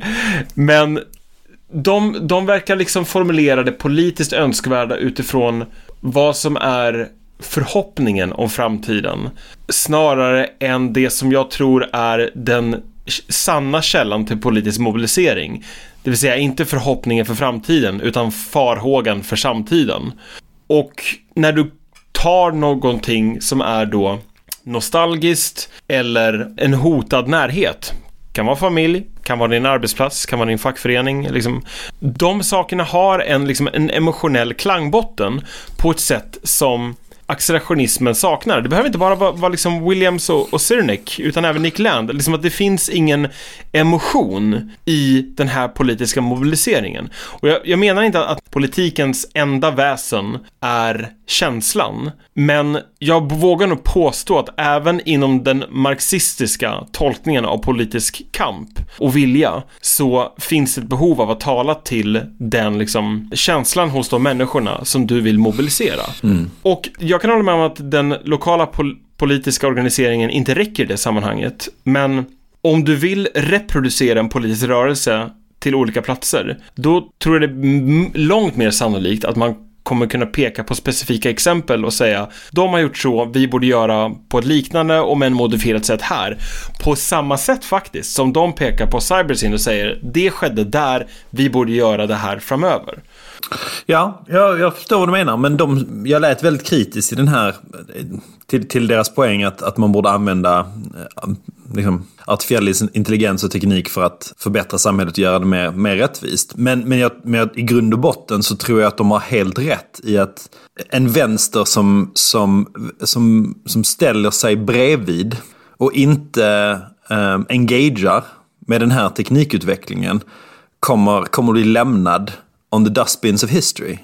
Att det, jag, tror inte att det finns, jag tror inte det finns ett val vid den här tidpunkten. Lika lite som att det fanns ett val för huruvida den industriella revolutionen skulle fortskrida på, 19, på 1850-talet. Alltså, luditer är, är, en, är en historisk kuriositet. Mer än något annat. Luditer var alltså en, en rörelse på tidigt 1800-tal som slog sönder eh, vävmaskiner för att de hatade den nya teknik, den teknikens effekt på, på mänskligt arbete. Och jag tror, att, jag tror det är helt rätt att vi står inför lik, en liknande typ av revolution nu. Och, och den, och den som, som väljer att säga jag, tänk, jag tänker inte hålla på med detta. Jag, jag tror att de här systemen är i grund och botten onda. Har en väldigt jobbig framtid att förhålla sig till.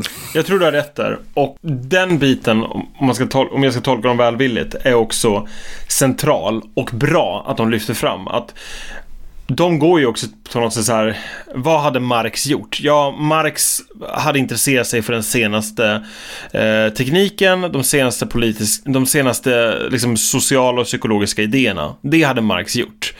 Och han hade försökt omvända dem eller liksom koka ihop dem för att eh, skapa ett starkt politiskt projekt.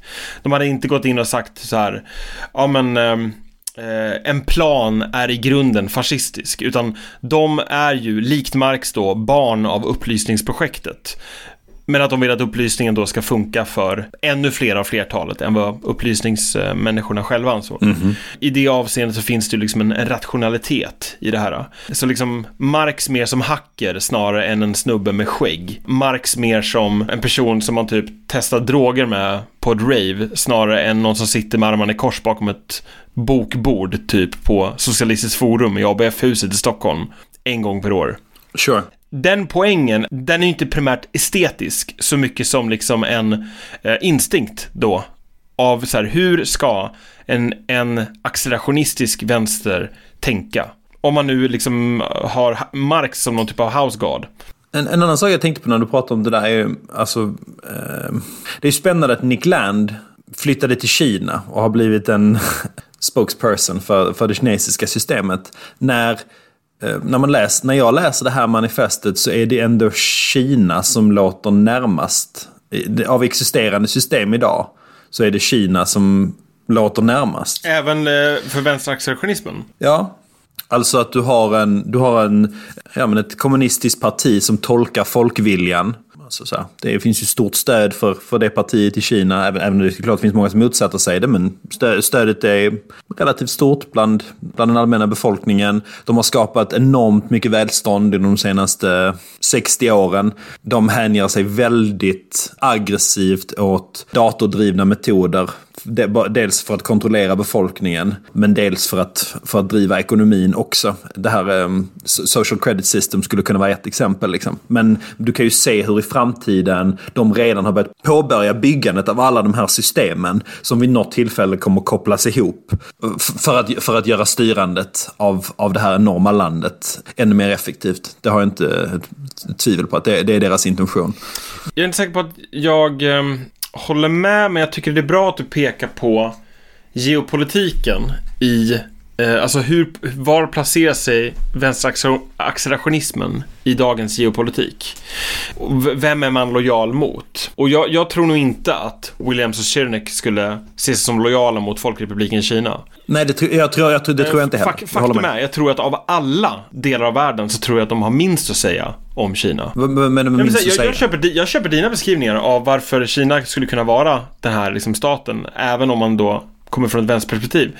Men, men jag tror inte det är det som är deras poäng, utan jag tror snarare att i slutändan så är inte de de 99 procenten mot 1 procent, utan de tillhör den här intelligentian som hotas av algoritmeringen. De 10 procenten mot då de 90 procenten.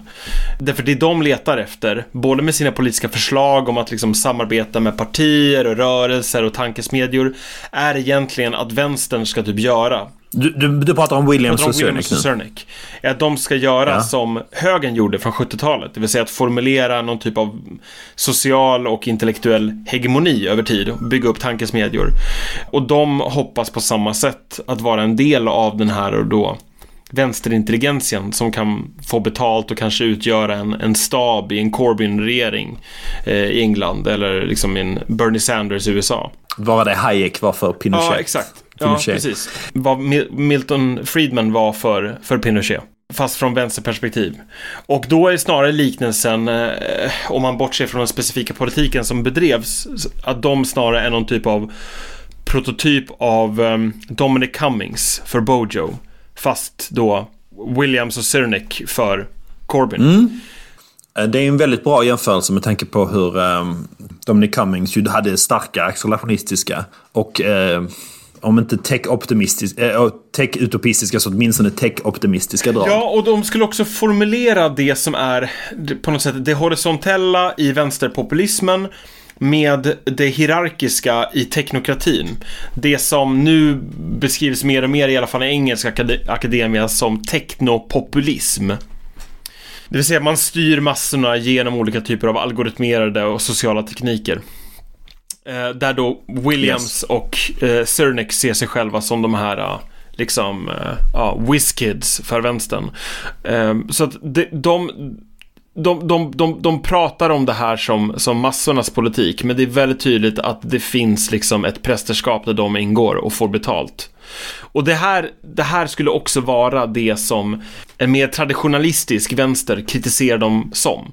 Det är bara liksom allt det här med samarbeten med tankesmedjor, universal basic income, allt det där är bara liksom försök att, att eh, hitta sätt att, att um, få ut medel från staten för att betala för deras enorma studieskulder.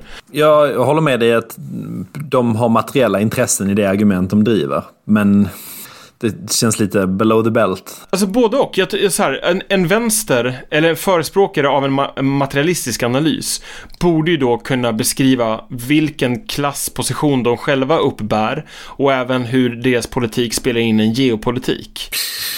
Sure, alltså, jag kan hålla med om att det här kan vara en relevant metadiskussion för diskussionen. Men, men det är ju ingenting som, det är ju det är inte på något sätt oförenligt att de har ett materiellt intresse och att de har en genuin tro att om de inte förespråkar den här typen av tech-populism så kommer vi hamna i tech-feudalism. Nej, sure. Där en långt mindre grupp och långt mer nefarious grupp kommer kontrollera livet eh, för, för långt fler. Ja, sure. De här poängerna tar jag också upp någonstans på slutet för att liksom jag tycker inte att man kan reducera det accelerationistiska man- manifestet till någon typ av så här förljugen platsposition där de bara vill liksom slippa proletarisering. Men den aspekten finns med här i vem det är som kommer att vara med och designa den här accelerationistiska cybersyn 2 eller 3.0. Alltså så här, om man, om man säger det, det är the 1% mot the 99%. Och då säger den andra sidan, nej men vad fan du är bara den 99 90 procentilen och du Ja. vill bara ha det bättre. Och då bara, ja exakt, jag vill att 99% ska ha det bättre och jag råkar vara del av dem. Nej men så här, kritiken av eh, liksom the, the 10% versus the 90% eh, Det är ju snarare att den här liksom professional managerial class som är då den, den, tion, den tiondelen av befolkningen Det är ju för att göra en liknelse tillbaks till också det medeltida samhället där prästerskapet också upptog tionde som mat. Sure, sure, sure, sure. Vi borde, vi borde kanske läsa Prof- Professional Managerial Class av um, Catherine Liu. Den kritiken är liksom gamla trotskister, alltså en typ av världsrevolutionsmänniskor, som sen blev desillusionerade och valde någon form av konservativ slash nationalistisk tolkning av det politiska eh, spel, spelfältet, liksom, spelplanen. Och, och det, det är därför som det också är intressant att se hur de pekar ut sina tidigare då kamrater som den här managers. Vare sig man var direkt politiskt engagerad eller eh, bara gått in och jobbar i företag. Men, men det som utmärker dem då är att de själva inte producerar någonting. Och de, de, de är inte heller innovatörer själva, utan de är, de är managers. Det kan vara politiska, det kan vara industrin, whatever. De är managers. Och att det finns någonting eh, icke-produktivt i managerialismen. Eh, men den, det här är absolut en, en jag ska vill inte använda ordet käpphäst, för du sa det. Men, men det är definitivt ett tema som återkommer ofta. Nå, något som jag har tänkt på de senaste dagarna sedan jag läste manifestet ehm, är, är hur jag som någon som jobbar i ett fält som är, vad ska man säga, parallellt eller väldigt nära liggande AI-forskning. Ehm, kan eller bör förhålla mig till AI-forskningen. Alltså min, min position um, har i ett par år varit um, avvaktande. Um, då det finns mycket i ett utvecklande i artificiell intelligens som, som skrämmer mig. Samtidigt uh, så tycker jag att det här manifestet gör ett starkt case för, för varför man inte kan sätta sig på läktaren. Och att den här, det här är teknologier som kommer som kommer definiera samhället och de stora möjligheterna att, att påverka samhället kanske kommer vara att kunna påverka de tek teknologierna. Men, men, men, men, men på samma sätt som du, som du kritiserar eller problematiserar Williams och Cernek så kan man ju kritisera, eh, problematisera problematisera i så fall min position att jag borde eh, styra in mer i AI-riktningen. På grund av att jag väldigt uppenbart har materiella intressen i det. Det är bra att du tar upp den här aspekten för att jag tolkar deras, det är därför jag sa så här citattecken runt vänster accelerationism.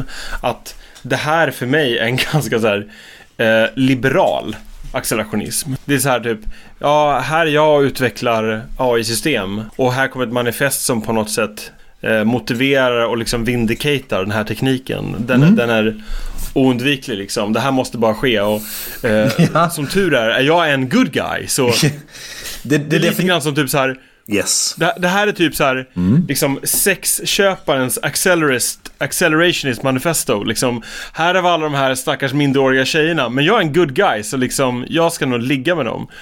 Uh, Fy fan, det, det är liksom... Varför är det alltid så vulgära exempel? Nej, men det, det, det, det är ju en ny form av teleologi ja. som formulerar det positiva i, en, i ett utvecklat informationssamhälle. Ja, och, och, och, och det, är liksom, det, är därför, det är därför som det är relevant att diskutera så här, vad är Alltså när de går in och säger så här, vi kan inte nostalgiskt titta tillbaks på den gamla arbetarklassen. Den var förtryckande och fobisk. Eh, vi måste skapa någonting nytt. Då säger de ju också så här, vi måste ha ett samhälle som styrs av människor med högskoleutbildning.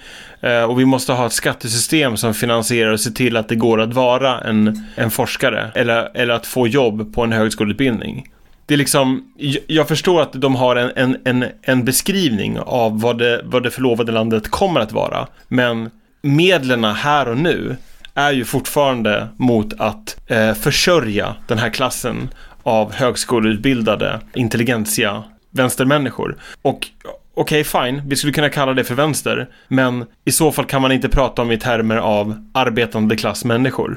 Då, då, det kommer bara sluta med att den arbetande klassen formulerar andra politiska filosofier som inte kallar sig för vänster. Så att då ligger vi mer inne i, liksom, i landet av liber alltså att den här accelerationismen är vad man annars skulle kallat för liberal. Ehm. Right. Det du säger att det här är lite av en liberal Trojan horse. Ja, precis. Det är en liberal tro Trojan horse. Om man inte vill gå in och diskutera just den liksom klassammansättningen av då algoritmutvecklarna. Man skulle ju kunna säga att men, vi råkar vara benign utvecklare av den här algoritmacceleration, liksom den här vänsteraccelerationismen. Men om man inte kan prata om, om hur det finns en rörelse mellan klasserna. För det, det är ju någonstans här, du ska inte vara född till, till en viss lott i livet. Utan i, i, ett, i ett marxistiskt samhälle ska du ju kunna, ja. Det, det som är roligt är att den här Stafford Beer. Vem då? Eh, Stafford Beer eh, var skaparen av Cybersyn. Ja, i, i Chile. Ja, precis. Att han, att han ändå personifierar mycket av den typ av av person du, du beskriver. Dels så tog han ju enormt mycket betalt för att göra det här. Tydligen var det 500 dollar om dagen, vilket då var väldigt, väldigt mycket pengar. Dessutom ville han ha eh, så här steady flow of cigars och alkohol. Och alltså, det finns den här design, design detaljer på det här cybersyn. Det här kontrollrummet till exempel. Hade, så hade alla de här stolarna som fanns i det här rummet plats för ett, för ett whiskyglas och en askkopp. Bara för att, för att det, var, det var hans preferenser. Så det, är klart, det är, så det är klart att Stafford Beer hade mm, väldigt starka egna materiella intressen av, av det här projektet. Men samtidigt, alltså jag tycker fortfarande lite, lite under bältet. Alltså, ett socialistiskt projekt kan liksom inte bara beskriva en omfördelningspolitik, utan det måste, för att låna lite av vad som har diskuterats i liksom den tiden vi lever nu, med liksom med ett eh, annalkande storkrig i Europa och världen, så, så är det någonstans här frågan, vad är du beredd att liksom dö och dödas för? Och Stafford Beer stannade inte kvar i parlamentet som bombades av amerikanska flygplan och som Nej, stormades han, av, han, av läm, liksom han, lämnade, han lämnade sin, sin fru där tror jag. Och, Ja, eh, och, han, och han har okej. beskrivit som att det upplevde en stor mängd eh, survivors guilt. För att han lämnade, för att han lämnade eh, Chile när eh, Ja. kuppen kom. Ja, och, och, och någonstans är det så här liksom att, att Nej, det jag är på jakt efter när jag tittar på den så då, vänsteraccelerationistisk tolkning är vad är du lojal, inte så här, vad vill du göra? Utan också, vad är du lojal mot? Och i, i Stafford Bears exempel så är det då bristen på lojalitet. Du, och, och, så här, det är klart det kan sticka i ögonen att en person får liksom sjukt välbetalt, speciellt i ett land där det inte finns resurser. Men egentligen så är det liksom problemet är, liksom det är så här, okej, det är nice med socialism, så länge jag kan liksom sitta och teoretisera om det. Men vad är du faktiskt beredd att uppoffra för det här? Och, och återigen, de här sakerna kan inte eh, liksom reduceras till det. Men frågan måste kunna ställas någon gång. I, när du formulerar ett politiskt projekt. För i slutändan är det ju människor av kött och blod som ska liksom förverkliga de här politiska idéerna. Om, om, man skulle, om, man skulle, om vi inte skulle prata om typ politisk teori utan om typ ingenjörskonst så handlar det om liksom att bygga en bro som ingen, ingen av de här byggarna, ingenjörerna någonsin skulle vara beredd att köra på. Det är, liksom, det, det är det någonstans jag försöker fara efter här. Liksom att hur, hur kan man ens komma på att man skulle vilja formulera de här idéerna om man inte ens hypotetiskt ens skulle vilja, liksom, eh, vilja vara med om dess förverkligande? Det, Tyvärr så är den här berättelsen om, liksom, om smarta personer som kommer in med en skön lösning och sen drar nog inte liksom isolerad till Chile utan har återkommit liksom i land efter land. Och när det inte är de som betalar det priset då blir det så här, det blir inte särskilt liksom trovärdigt att prata om vad arbetarklassen ska göra. Eh, när man också då materiellt uppbär försörjning ifrån dessa människor. Jag tror det är det jag är ute efter och därför ser det här mer som en, en liberal liksom, eh, skrivbordeprodukt än en liksom ett marxistiskt accelerationistiskt manifest. Du säger man kan inte, man kan inte bygga sitt politiska projekt kring eh, konsulter. Nej, helst inte. Det sista jag skulle vilja säga är att de sammanstrålar det här med Land på slutet också. I att de, de säger “The movement towards surpassing our current constraint must include more than simply a struggle for a more rational global society.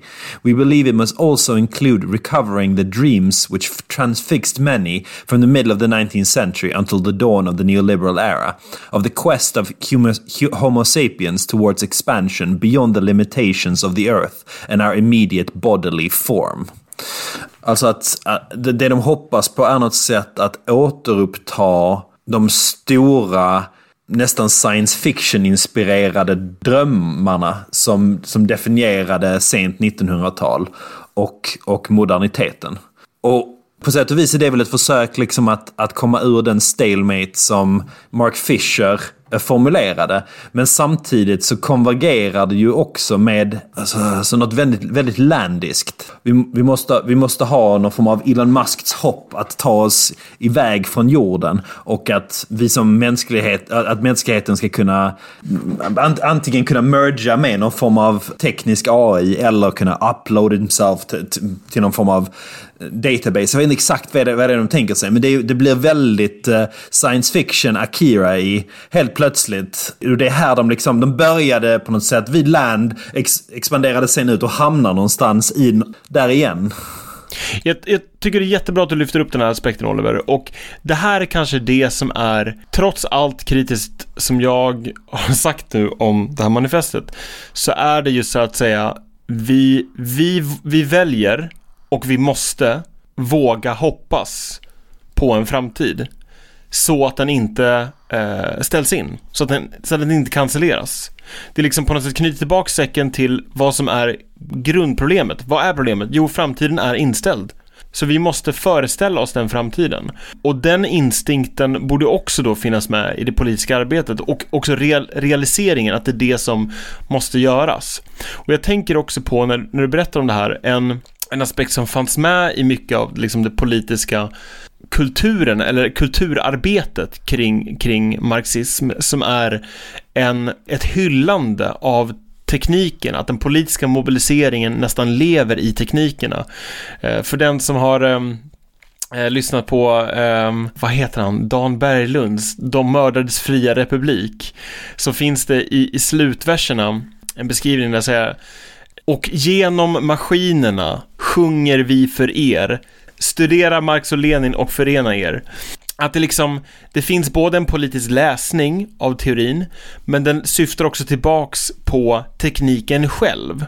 Och maskinerna då är ju då liksom som, som hanteras av människorna i fabrikerna. Och då är någonstans frågan, hur sjunger den mänskliga viljan genom algoritmerna i vänsteraccelerationismen? Det är det någonstans som blir frågan här. Ja, och, och, och egentligen så... Det de går i polemik med kanske egentligen mer Mark Fisher än det är med Nick Land. Att det här är ett försök att undkomma och fly från the capitalist realism som har dominerat kulturen Eh, de senaste 30 åren. Och för att citera dem i den sista, i den sista meningen i, i manifestet. Eh, the future must be cracked open once again, unfastening our horizons towards the universal possibilities of the outside. Oklart. Jag vet inte exakt vad det betyder. Men det är kanske det vi behöver göra.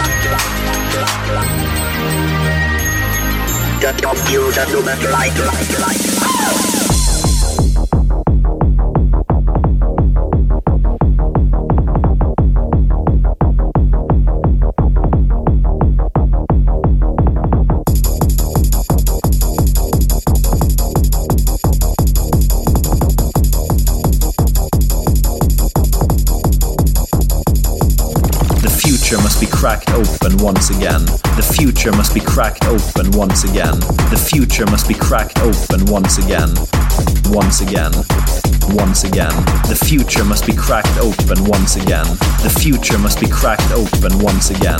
The future must be cracked open once again. Once again. Once again.